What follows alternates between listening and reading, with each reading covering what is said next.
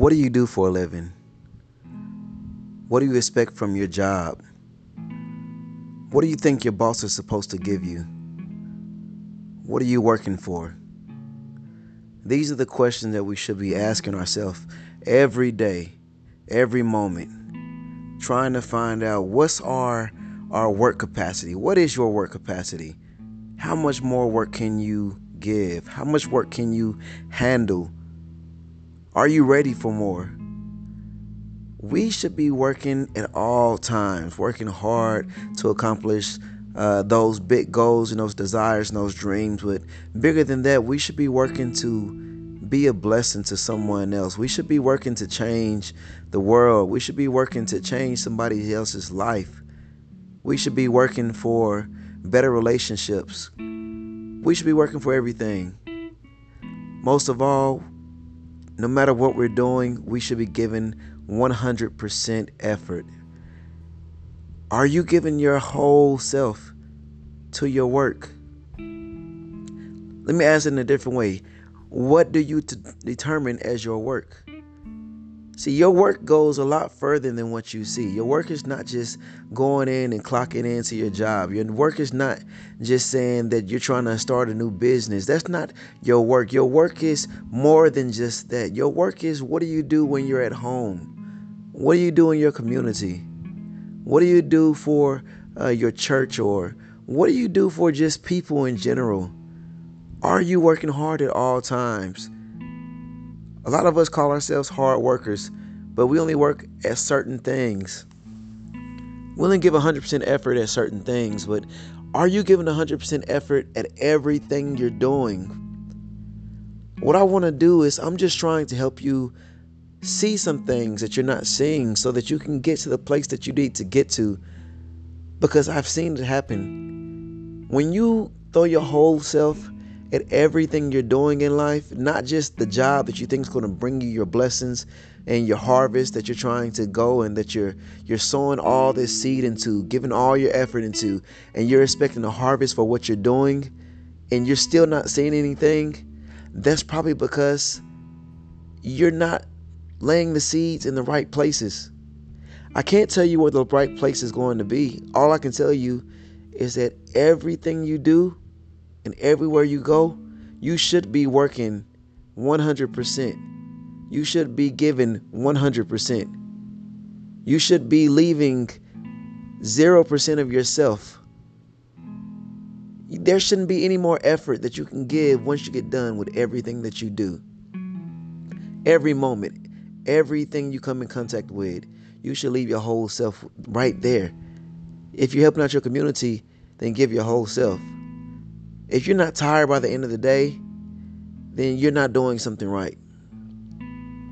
Come on now, you got to do everything, everything as best as you can do it. Because that's where your blessing is going to come from. In the Bible, in the book of Ecclesiastes, chapter 11, verse 6, it tells us that we should sow in the morning, and then it says, in the evening, not to let our hands be idle because we don't know where our blessing is going to come from. We don't know where the harvest is going to come from. See, it says sow in the morning, work hard in the morning time.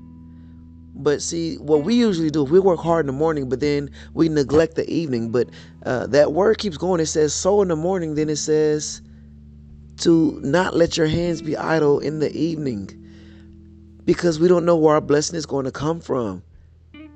You're working hard partially yeah, you're you're grinding partially.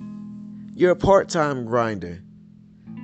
You don't really want it. You uh, I heard Eric Thomas say you just kind of want it. Come on, you got to be wanting it like your life depends on it. You got to be wanting it like the world needs it. You got to be wanting it like this is your only time to leave a piece of you once you're gone. Once you're away from this world, once you're gone because nobody's going to remember anything that you did for yourself. They're only going to remember what you did for the world. What effect did you leave? What smile did you leave on someone's face? How did you make somebody else's life easier? What are you doing with what you've been given? by doing these things and focusing on something bigger than yourself, you're not only just going to bless other people, but you're going to find that your harvest was right there in that very moment. It may not just be at your job, it might be at your household. It may be in, in your home, being a father or a mother or a sister or a brother or just a good cousin, helping somebody out, giving somebody a word. It may be in your community, lending a helping hand.